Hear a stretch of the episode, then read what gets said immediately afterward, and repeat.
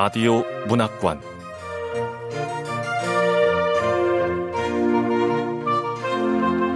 한국 단편 문학 특선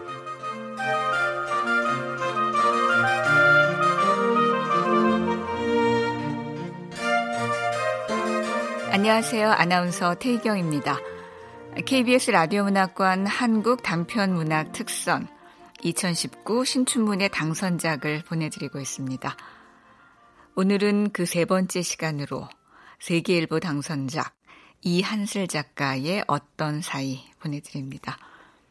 이한슬 작가는 1985년 서울에서 태어났고 고려대학교 일반대학원 문예창작학과 석사과정을 수료했습니다.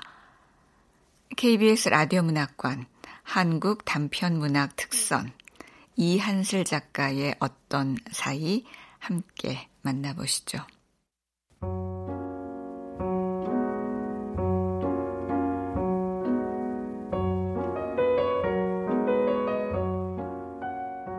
어떤 사이 이한슬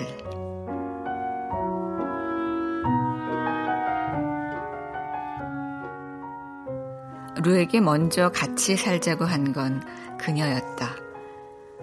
구부정한 자세로 부동산 유리창에 붙어 있는 매물 공고의 얼굴을 들이밀고 있던 루를 보았을 때였다. 내 집에 빈방 있어. 그녀가 말했다. 그 전까지 그녀가 루에 대해서 아는 것이라고는 이따금씩 버스 정류장에서 마주친다는 것 뿐이었다. 나란히 앉아 버스를 기다릴 때면 그녀는 루를 의식하지 않으려 했다. 큰 키에 마른 체구, 짧은 녹갈색 머리칼, 회색빛 눈동자를 가진 외국인도 자신과 똑같은 사람일 뿐이라고. 하지만 낯선 외국인을 볼 때마다 자신도 모르게 시선이 따라 움직였다. 루와 한 집에 살게 될 거라고는 게다가 그렇게 말하는 쪽이 자신이 되리라고는 조금도 예상하지 못했던 무렵이었다.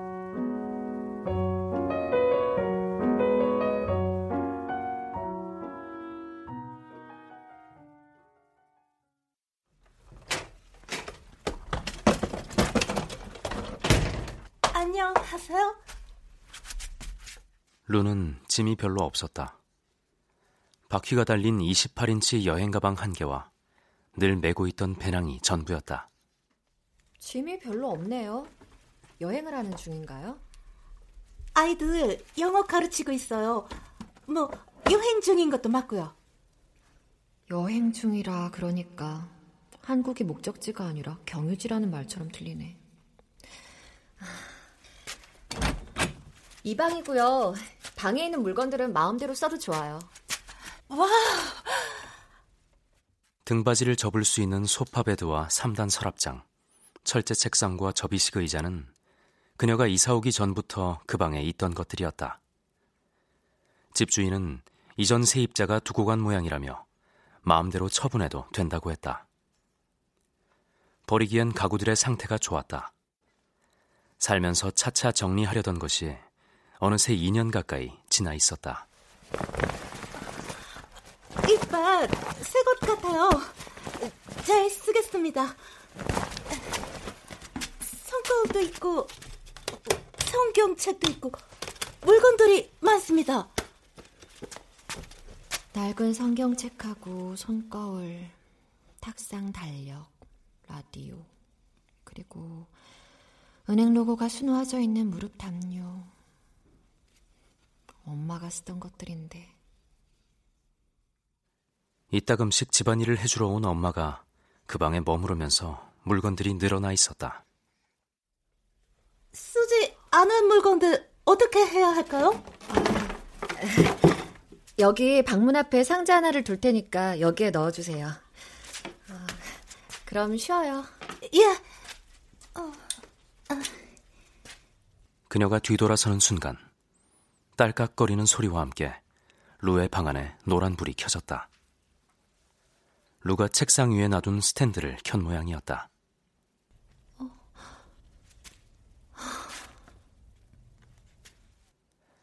침대에 누운 채로 성경책을 보다 잠이 드는 습관이 있던 엄마를 위해서 그녀가 몇 주 전에 사둔 것이었다.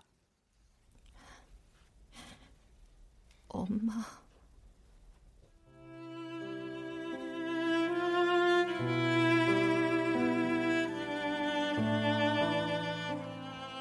너무 밝으면 눈에 무리가 갈 수 있다는 점원의 말에 그녀는 버튼으로 명도를 조절할 수 있는 스탠드로 골랐다. 스탠드를 보고 기뻐할 엄마의 얼굴을 자연스레 그려보았던 기억도 났다. 열린 문틈으로 바닥을 따라 곧게 뻗어나온 빛을 그녀는 불 꺼진 거실에 서서 물끄러미 바라보았다. 엄마.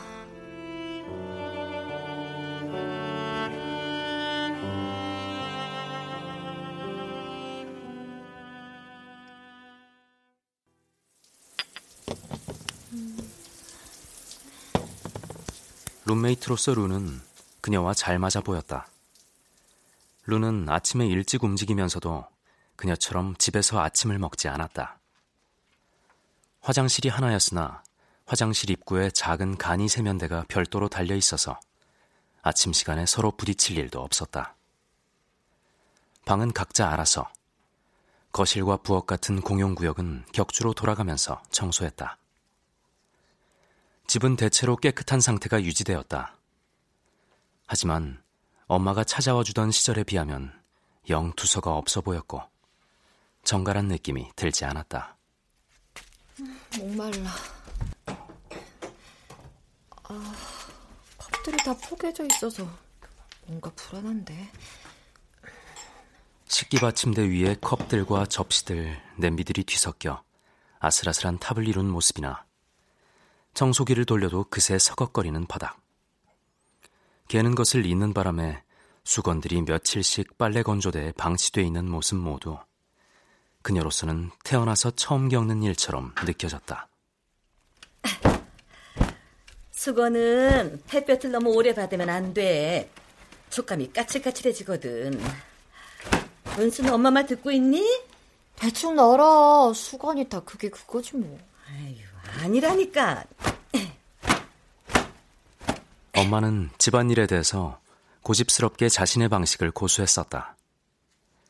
평생 동안 집안일을 해온 여자들이 그렇듯이 곳곳에 만성적인 관절 통증을 앓고 있으면서도 결국 그 바람에 허리 수술까지 받았음에도 엄마는 고집을 꺾지 않았다. 심지어 독립한 딸의 살림살이까지도 자기 몫이라고 생각하는 것 같았다. 엄마, 청소기 돌리면 돼. 그만해. 물걸레질을 해야 깨끗해지고 바닥에 밟히는 것도 없어져. 무릎 아프다면서. 내가 알아서 할 테니까 그만해. 이래서 오지 말라는 거야. 내가 이것 말곤 해줄 게 없잖니. 엄마가 다녀가고 나면 색깔별로 층층이 쌓인 보송보송한 수건들이 욕실 선반에 가지런히 놓이곤 했다. 바닥은 매끄러웠고 식기 받침대 위에는 컵들과 접시들, 냄비들이 각각 줄지어 정리되어 있었으며 환기를 시켰는지 공기 냄새도 달라져 있었다. 고작 한 달에 한두 번일 뿐인데도 그 광경을 마주할 때마다 고마운 마음보다 짜증이 앞섰다. 마치 영원히 벗어날 수 없을 것 같은 울타리에 갇혀버린 기분이었다. 도움이 없었더라면 구할 수 없었던 집이었다는 사실도 마음 한구석에 부채감처럼 남아 있었다. 엄마, 이 반찬들 다 뭐야? 음, 밥 챙겨 먹으라고. 아, 참, 사 먹으면 된다니까. 밖에서 사 먹는 밥은 살로 안 가. 또, 또 그 소리. 하긴, 이 동네에 맛있는 밥집이 없긴 해. 오늘 우연히 아는 사람 만나러 갔다가 괜찮은 집 발견했거든? 회사 가기도 좋고, 맛있는 밥집도 많고. 그래? 마음에 들면 이사 가. 보증금이 너무 비싸서 안 돼. 보증금? 어, 얼마나 부족한데? 다음 날 아버지로부터 부족한 금액과 정확히 같은 액수의 돈이 통장에 들어와 있었다. 전화를 걸었을 때 아버지는 그녀의 말을 들을 필요가 없다는 듯이 먼저 말했다. 미련하게 굴지 말고 받아라. 전화를 끊자마자 아버지에게 돈을 돌려주려던 그녀를 말린 건 엄마였다. 다용도실 선반을 정리하다가 넘어지면서 다친 허리 때문에 병원에 입원해 있던 엄마는 환자복을 입은 채 침대에 누워 장난스럽게 눈을 흘기며 그녀를 타일렀다. 아이, 너도 참 아버지 성격 그런 거 한두 번도 아닌데 아버지가 딸 도와주는 게 행복이 아니고 뭐겠니? 갚을 거야. 아이고, 고집도 저럴 때는 지 아버지하고 꼭 닮았다니까. 아버지한테도 갚는다고 문자 보낼 거예요. 갚을게요. 그녀가 그렇게 써서 보낸 문자 메시지에 아버지는 아무런 답도 하지 않았다.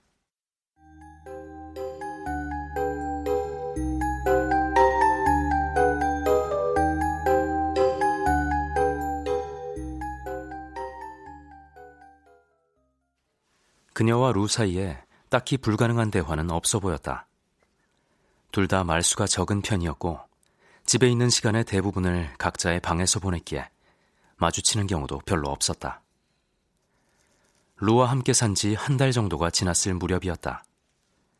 그녀가 외근을 마치고 집에 돌아와 보니 루가 식탁에서 저녁을 먹고 있었다.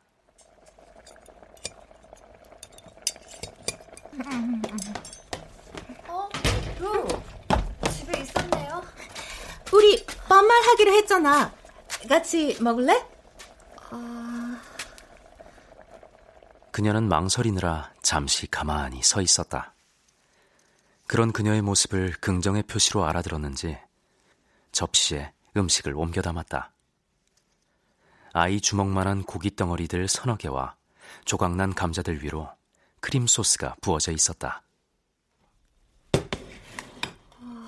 Swedish meatball이야. 야, 처음 봐.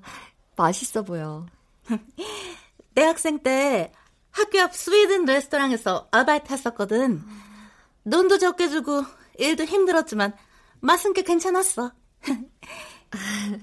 어, 문득 루가 입고 있는 크림색 앞치마의 가슴 부근에 자수로 수놓아진 연꽃에 시선이 멈추었다. 그건 몇 년 전 엄마가 이모들과 갔던 베트남 여행에서 그녀를 위해 사온 선물이었다. 나 하나, 너 하나. 똑같은 앞치마야. 연꽃 예쁘지? 본가에 갈 때마다 똑같은 모양의 연꽃이 새겨진 갈색 앞치마를 입은 엄마가 부엌에서 종종거리며 움직이던 모습이 생각났다. 어, 어, 어머, 내. 아유, 아유, 이것도 다 타겠네. 응? 아유, 그때마다 엄마와는 다르게 살겠다고 가족의 뒤치다거리만 하는데 평생을 쓰지는 않겠다고 다짐했다. 그녀의 시선을 느꼈는지 루가 앞치마를 가리키며 말했다.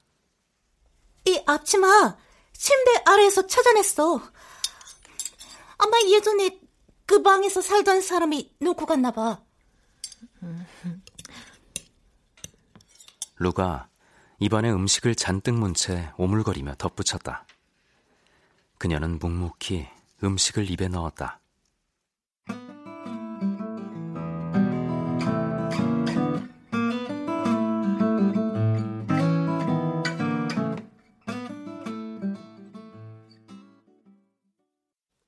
저녁을 먹은 뒤에 두 사람은 거실 소파에 나란히 앉아 맥주를 마셨다.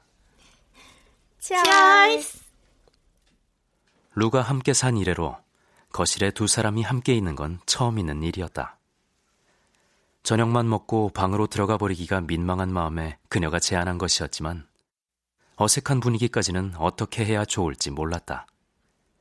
그녀는 리모컨으로 텔레비전을 켰다.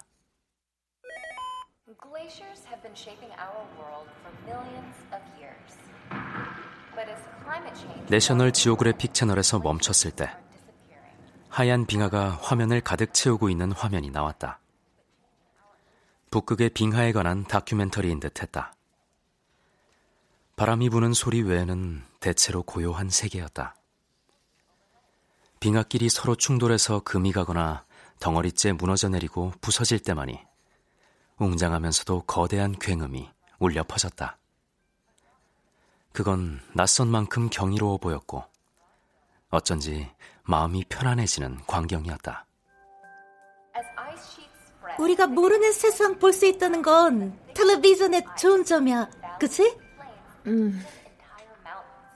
사실 평소라면 그녀는 텔레비전을 보지 않았다.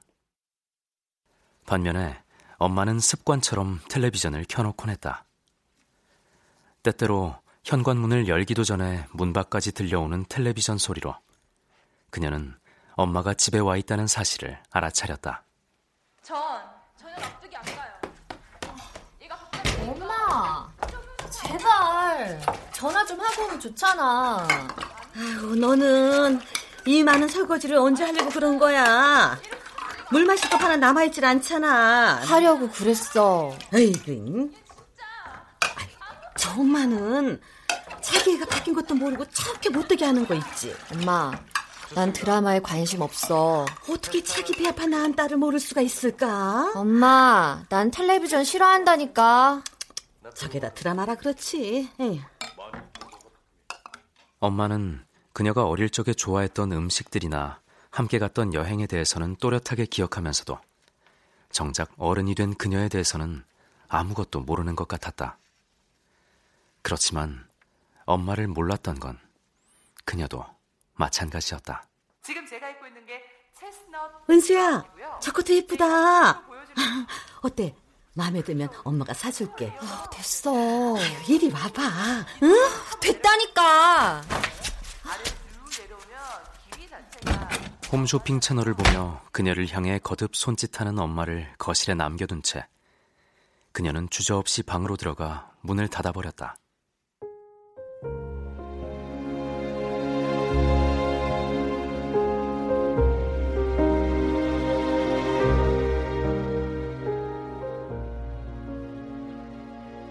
그게 자신이 본 엄마의 마지막 모습이 되리라고는 그녀는 그때 조금도 상상하지 못했다.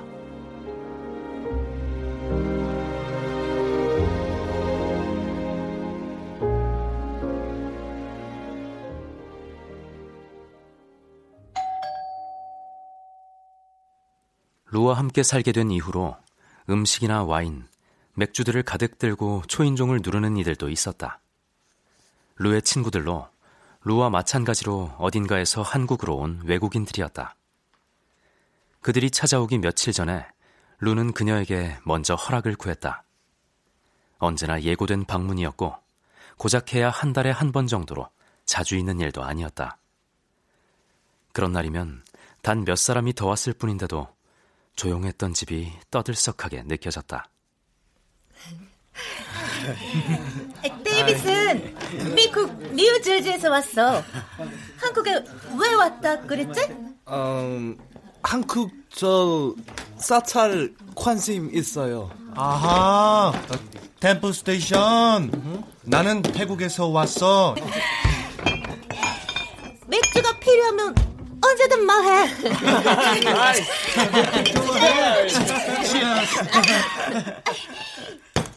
아, 정식으로 이 집 주인 소개할게. 은수 씨? 네, 반가워요. 은수? 반가워요. 어, 내가 만든 샌드위치 어, 먹어봐. 아, 네. 거실 탁자 위에는 국적을 알 수 없는 종류의 음식들이 한가득 놓여 있었다. 그럴 때면 꼭 외국 드라마 속의 세트장에 들어와 있는 것만 같았다.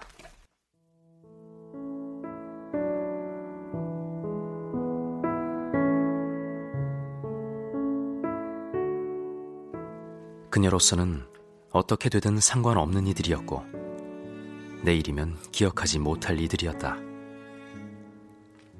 다시 보지 못한다 해도 그녀의 인생에서, 그리고 그들의 인생에서도 아무런 문제가 없는 사이였다.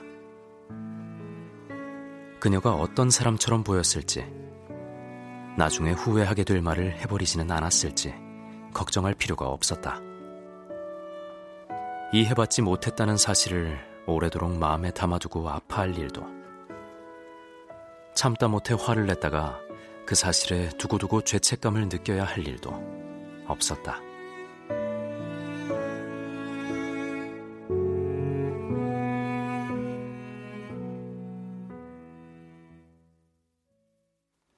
열다섯 살 무렵 그녀가 자신의 방을 마구 어질러 놓은 사촌들을 모두 쫓아낸 뒤에 문을 걸어 잠근 적이 있었다. 명절이었고 집에는 친척들이 모여 있었다. 아버지의 말이 벽 너머 그녀에게까지 또렷하게 들려왔다. 우리 은수가 여자의 치곤 괴팍하고 신경질적인 구석이 있지. 그래서 누가 데려가려고 하겠어? 자기 딸에 대해 저딴 식으로 말해? 절대 용서하지 않을 거야. 크면 반드시 이 집을 나갈 거고, 그럼 다시는 아버지를 안 보고 살겠어. 고작 그런 이유로도 그렇게 생각할 수 있던 나이였다. 그렇게 여기면서도 그 시절의 생채기는 15년 가까이 지난 지금까지도 낫지 않는 기분이었다. 그나마 아버지와의 골이 깊어지지 않은 건 엄마 덕분이었다. 어디 당신만큼 괴팍할까? 다 당신 닮아서 그런 거죠 뭐. 아유. 엄마의 말에 친척들은 재미있는 농담이라도 들은 것처럼 웃었다. 몇 달간 아버지와 말을 섞지 않으려는 그녀를 달랜 것도 엄마였다. 아빠가 상냥하게 말할 줄 몰라서 그래. 2년 전 그녀가 대기업 1차 면접 합격 소식을 알렸을 때도 직접 만든 음식들로 식탁을 가득 채워 축하해 주었던 엄마와 달리 아버지는 식탁에 앉자마자 다짜고짜 대기업의 생리에 대해서 설명했다. 큰 집단에선 단순히 일만 잘한다고 되는 게 아니다. 이, 여보, 애취하겠어. 은수야, 먹어. 응? 자, 먹으면서. 위로 올라갈수록 사람들 무리 안에 엮여 있는 거미줄 같은 연결고리들을 제대로 알아볼 줄 알아야 돼. 아버지의 어조에는 대기업에서 차례대로 수순을 밟아 이사의 자리까지 올랐다가 성공적으로 퇴직을 앞둔 사람의 확신이 배어 있었다. 그게 힘들면 소규모 회사에서 시작하는 게 더 나은 선택일 수도 있어. 넌 어릴 때부터 사교적인 편은 아니었잖아. 아버지, 한 번쯤은 그냥 축하해주면 안 돼요? 그게 그렇게 어려운 일인가요? 어머, 어머, 어머. 은수야, 밥 먹고 가야지. 그냥 가면 어떡해. 은수야! 아버지가 너 마음 단단히 먹으라고 괜히 겁주는 거야. 엄마는 우리 은수 하나도 걱정 안 해.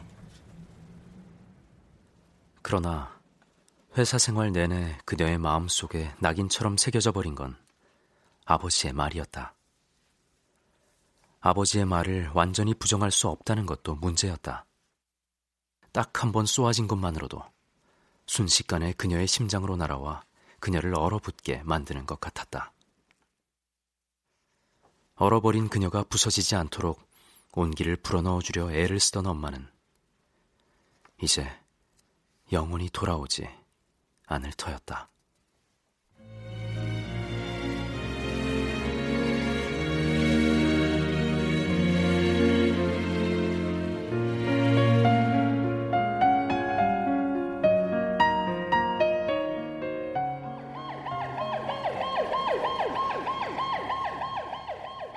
잠결에 전화를 받고 허겁지겁 병원 응급실에 도착했을 때 엄마를 담당했던 레지던트는 경위를 차근차근 설명해 주었다.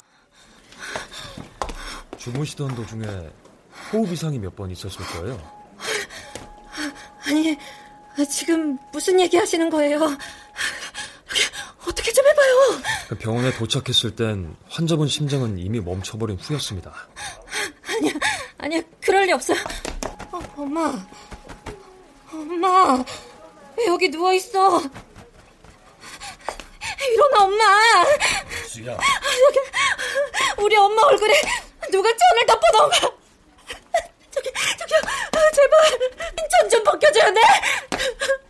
엄마 엄마 일어나 제발. 어, 조금만 일찍 도착했더라도 저희가 뭔가 할 수 있었을 텐데. 혼잣말처럼 중얼거리다 말고 레지던트가 깊숙이 목례를 해보였다. 매년 받아온 건강진단에서 엄마는 별다른 문제가 없었다. 그저 엄마와 비슷한 나이대의 사람들이 겪는 흔한 질환들. 고혈압과 당뇨 가능성이 있으니 조심하라고 했고, 자궁에 근종이 한두 개 있지만 폐경이 되었으니 걱정할 필요는 없다고 의사가 말하는 것을 그녀도 들었다.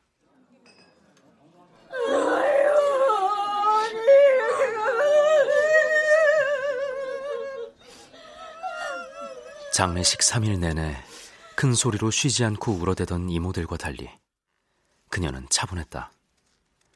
그건 아버지도 마찬가지였다. 두 사람은 침착하게 조문객들을 응대했다. 아휴, 어쩌다가 이렇게 생전에 많이 좀 아프셨나요?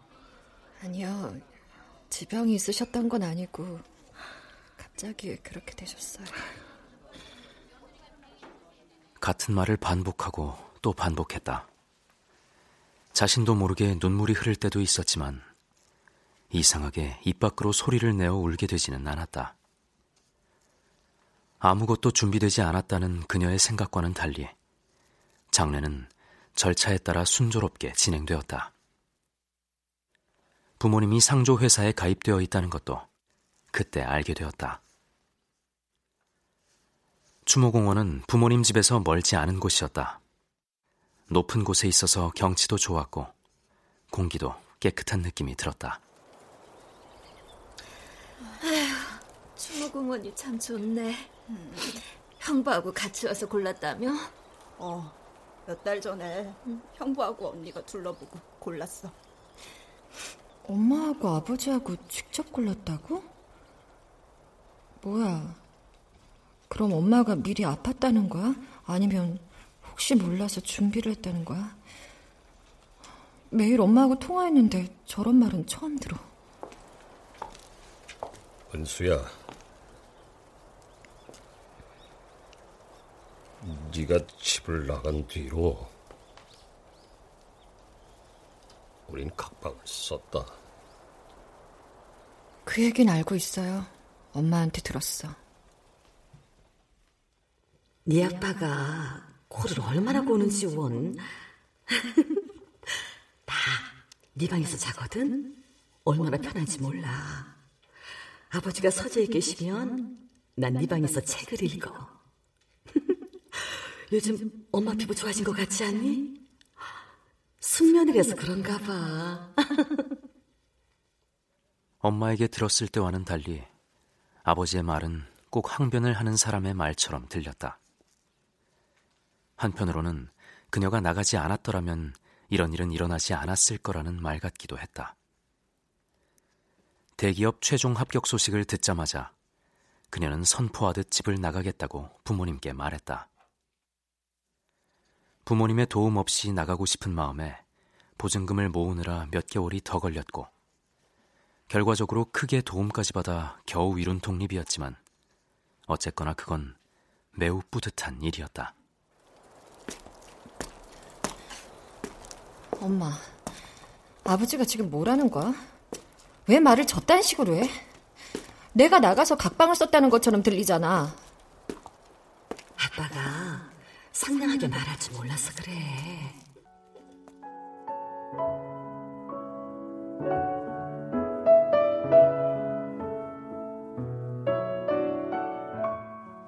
엄마가 있었다면 아버지의 날선 말들이 그녀의 마음에 내리꽂히도록 내버려 두지는 않았을 터였다. 눈으로 뒤덮인 세상은 온통 하였다.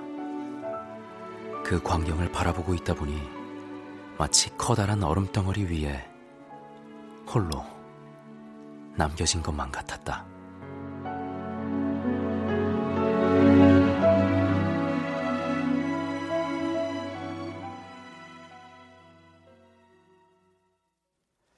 루와 함께 살기 시작한 지 세 달이 지났을 무렵, 그녀는 아침 9시부터 오후 5시까지 근무하는 병원으로 이직했다. 5층짜리 중소병원으로 그간 대기업 회계부에서 쌓아온 그녀의 경력과는 무관한 일이었지만 마음은 한결 편했다.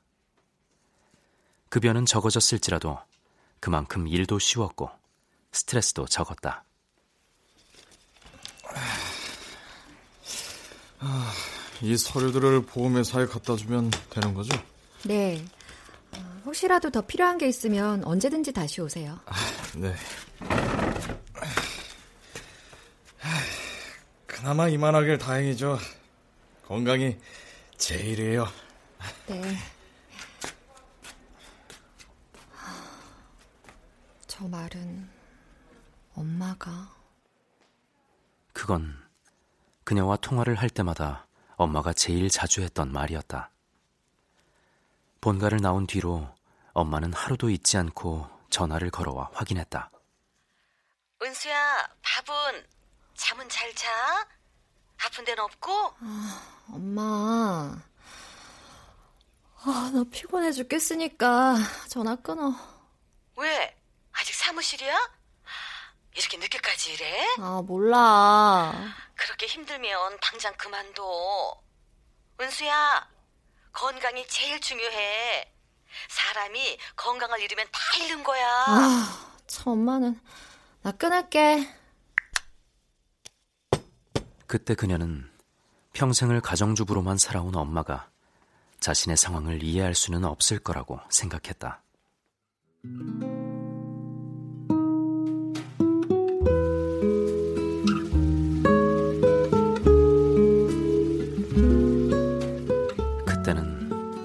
엄마의 그 뻔한 말이 얼마나 오랫동안 마음을 무겁게 짓누를지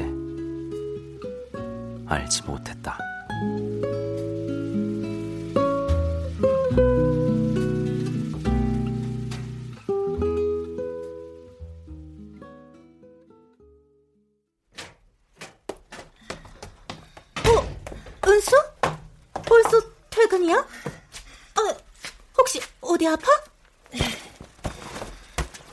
옮겼어.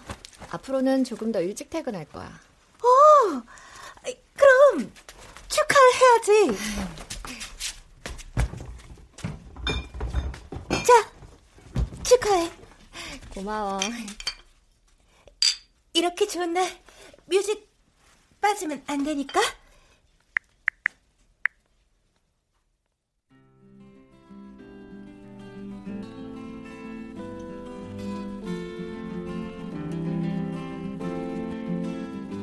두 사람은 맥주를 마시며 거실에 있는 블루투스 스피커에 스마트폰을 연결해서 음악을 들었다.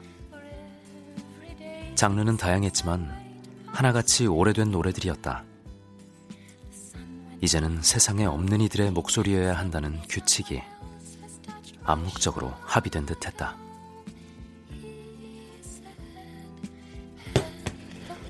앉아. 어, 이거 훈제 연어잖아. 어디서 난 거야? 나 아르바이트한 펍에서 얻어온 거. 아르바이트에? 아, 그래서 늦게 오는 날이 많았던 거야? 비밀. 학원에서 알면 안 돼. 루, 그렇게 늦게까지 일하면 피곤하지 않아? 학원은 오전 시간에만 근무해. 괜찮아. 집에 와서 점심 먹고 낮잠을 자거든. 그랬구나. 난 부엌이 늘 깨끗해서 네가 점심 때 집에 오는 것도 몰랐어. 넌 완벽한 룸메이트 같아. 맥주 두 병에 취기가 오른 그녀는 그렇게 말한 뒤에야 그 말이 자신의 입에서 나왔다는 사실을 깨달았다. 그녀는 그런 자신에게 놀랐다. 진심에서 나온 말이었지만 지금까지 그렇게 직구를 던지듯이 말을 하는 습관은 없었다.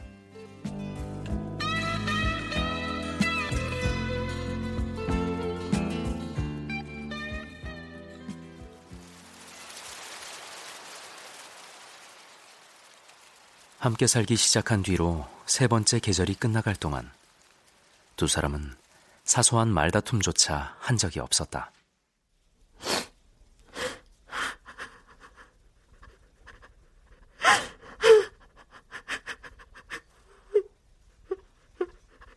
그녀가 방 안에서 어떤 시간을 보내는지. 하루 종일 밥을 먹지 않고 웅크린 채로 이제는 영원히 사라져버린 누군가를 그리워하며 백엔닛이 축축해지는 나날이 있다는 것도 루 또한 알지 못했고 알아야 할 이유도 없었다.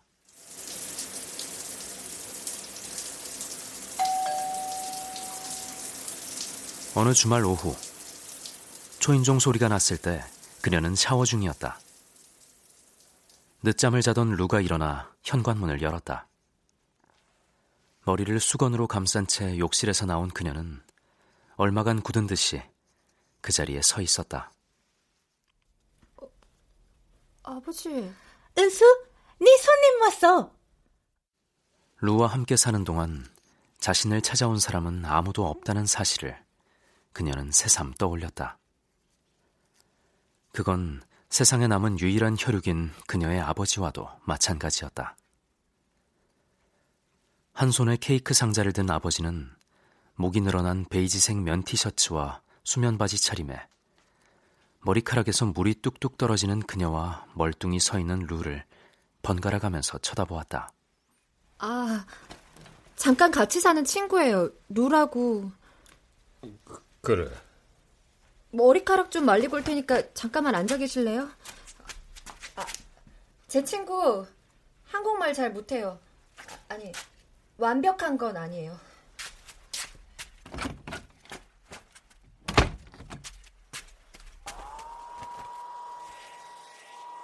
옷을 갈아입고 드라이기로 머리를 말리면서도 그녀의 신경은 온통 바깥을 향해 있었다. 아버지가 왜 주말 아침부터 들이닥쳤을까? 아버지는 언제나 자신의 계획대로 움직이는 편인데 연락도 없이 찾아오거나 보고 싶다는 이유로 무턱대고 집에 오라고 채근하는 엄마하고는 다르잖아. 다 먹지도 못할 양의 음식들을 냉장고 가득 만들어 놓고 가는 엄마하고는 다르다고. 근데 아무런 연락이 없었어. 엄마 길은 아직 한 달하고도 보름이나 남았잖아. 근데 왜? 아버지가 루에게 쓸데없이 말을 걸면 안 되는데. 아버지 때문에 내 생활이 방해받으면 안 된다고.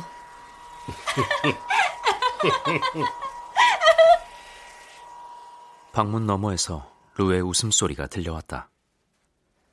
그녀는 불안한 마음에 수건으로 머리를 대충 턴 뒤에 옷만 갈아입고 거실로 나갔다.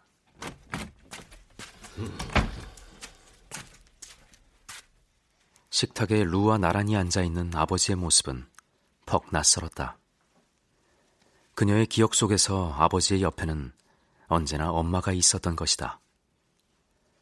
아버지는 엄마가 손수 짠 니트 카디건을 입고 있었다. 양복을 입은 아버지의 모습에 익숙했던 그녀로서는 그 모습마저도 어색하게 느껴졌다. 은수, 어서 와. 차 준비할게요. 당신 어느 나라 사람입니까? Where are you from? 국적은 스코틀랜드. 자란 곳은 영국 북부 작은 도시예요. 바다 근처에 있는 작은 도시. 해가 잘 없고 비가 자주 내려서 우울했어요. 나는 한국의 여름이 좋습니다. 한국말 잘하네. Why did you come to Korea? 당신은 왜 한국에 오게 됐습니까? 저건 나도 질문한 적 없는데 왜 저런 질문까지 하는 거야? 학교 다닐 때 한국에서 온 친구가 있었어요. 그 친구 얘기를 들으면서 계속 와보고 싶었어요. 아버지의 영어는 그녀가 들어본 아버지의 언어 중에서 가장 정중하게 들렸지만 아버지가 하는 질문들은 그동안 루와 그녀가 지켜왔던 선을 제멋대로 넘나들고 있었다. 서로에 대해 너무 많이 알려고 하지 않음으로써 유지되었던 두 사람 사이의 편안함. 그 적당한 거리를 아버지가 다 망가뜨릴 것만 같았다. 터키에 가본 적 있나요? 아니요. 나는 오래전에 터키에 가본 적이 있습니다. 아내와 함께. 9박 10일 동안 여행을 다녀왔지요. 엄마하고 터키에? 이 터키 카파도키아에 갔을 때 열기구를 타기로 했어요. 근데 작은 사고가 있었어. 그래서 난 안 타려고 그랬지. 근데 아내는 꼭 그걸 타고 싶어 했어요. 그만하시지. 말이 길어질수록 아버지의 말들은 점점 문법이 맞지 않거나 가끔은 루가 전혀 이해할 수 없는 방식으로 말해졌다. 말릴 틈도 없이 아는 열기구를 탔고 그 열기구는 하늘을 향해 순식간에 솟아올랐어. 열기구와 땅 사이에는 아무런 안전장치가 없었지. 난 어떤 연결이 하다못해 얇은 줄이라도 걸려 있을 거라고 생각했는데 나나 은수 문제라면 작은 일에도 쉽게 놀라고 지나치게 불안해하던 사람이 이상하게 혼자서 열기구 위에서는 전혀 겁을 내지 않더군요. 아, 아버지, 제발 그만. 아버지가 횡설수설하다 못해 엉망으로 말하기 시작했다는 것을 그리고 루가 난처해하고 있다는 것이 동시에 느껴졌다. 그녀는 초조한 마음으로 시간을 확인했다. 루의 저녁 아르바이트 시간이 다 되어 가고 있었다. 아래가 탄 열기구가 새끼 손톱보다도 더 작아지는 모습을 올려다 보면서 처음으로 난 그런 생각을 했어. 아내가 이대로 먼 곳으로 날아가 버린다면 영원히 내게서 떨어져 버린다. 적어도 남겨지는 쪽은 되고 싶지 않았는데. 아버지에게서 희미하게 술 냄새가 나는 것 같았다. 그제야 비로소 그녀는 아버지가 주정뱅이처럼 말하고 있다는 것을 알아차렸다. 아버지! 제발 거짓말 좀 그만하세요. 엄마는 터키에 간 적이 없어요. Why would I lie? 내가 왜 거짓말을 하겠니? 네가 네 엄마를 다 안다고 생각하지 마라. 그렇게 잘 아셨으면 엄마 심장이 멈추기 전에 병원이나 데려가지 그러셨어요. 그랬으면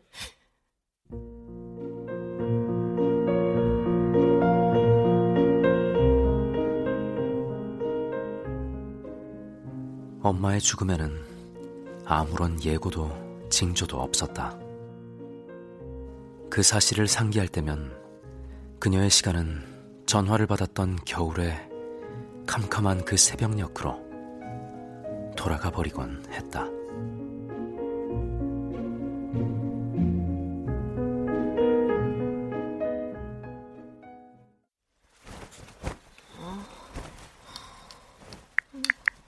부재중 전화. 엄마잖아. 뭐 또 뻔한 얘기겠지. 저녁 먹었어? 그런 말. 아, 그냥 잠이나 자자. 그날 잠이 들기 전에 엄마에게서 온 부재중 전화를 확인했음에도 그녀는 다시 전화를 걸지 않았다. 뻔한 엄마의 말들은 늘 똑같아서 굳이 들을 필요도 없다고 그녀는 생각했다.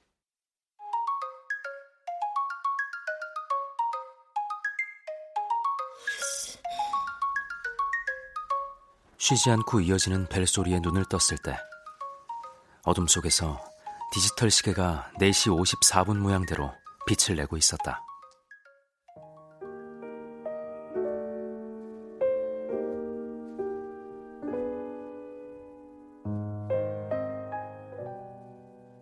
때때로 엄마가 없는 아버지의 삶에 대해서 생각해 볼 때가 있었다. 엄마가 컵을 꺼내주지 않으면 물통을 통째로 입가에 가져가던 아버지. 엄마가 동동거리며 집안일을 하는 동안 언제나 신문으로 얼굴을 가리고 있던 아버지.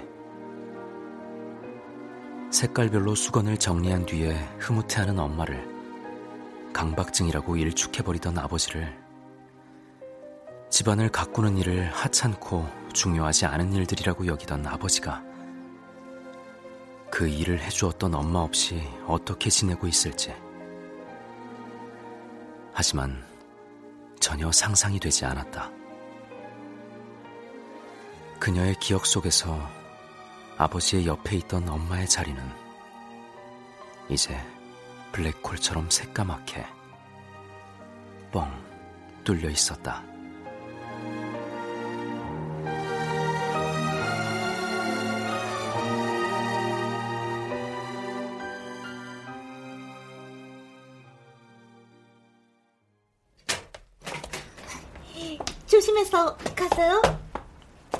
고맙소. 고마워요.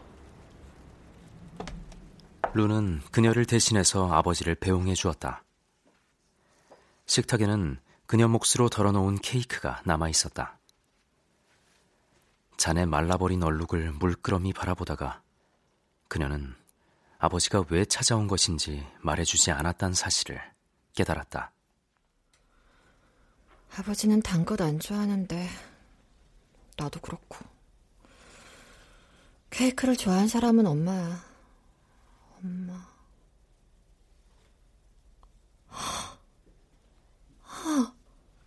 엄마 생일. 그제야 오늘이 엄마의 생일이라는 사실을 기억해냈다.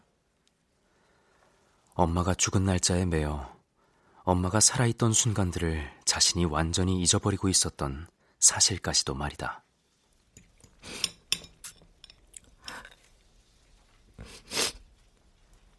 엄마.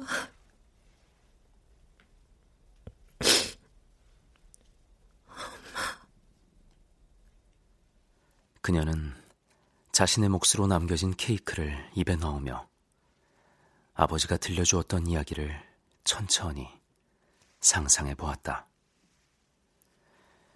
열기구를 타고 순식간에 하늘 높이 저 먼 곳으로 날아가는 엄마를 그 모습을 땅에서 하염없이 올려다봐야 했을 아버지의 심정을 어쩌면 아버지가 갇혀 있는 건 그 순간일지도 모르겠다는 생각이 들었다. 엄마의 죽음에 있어서 그녀가 영원히 용서할 수 없는 건 아버지만이 아니었던 것이다. 다음에 아버지가 터키 여행에 대해서 얘기를 하면 잠자코 들어야지.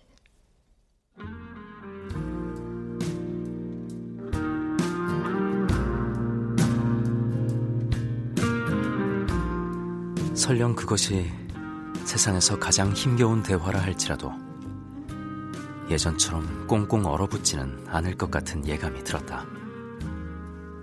적어도 엄마에 대해 이야기하는 동안만큼은 그럴 터였다.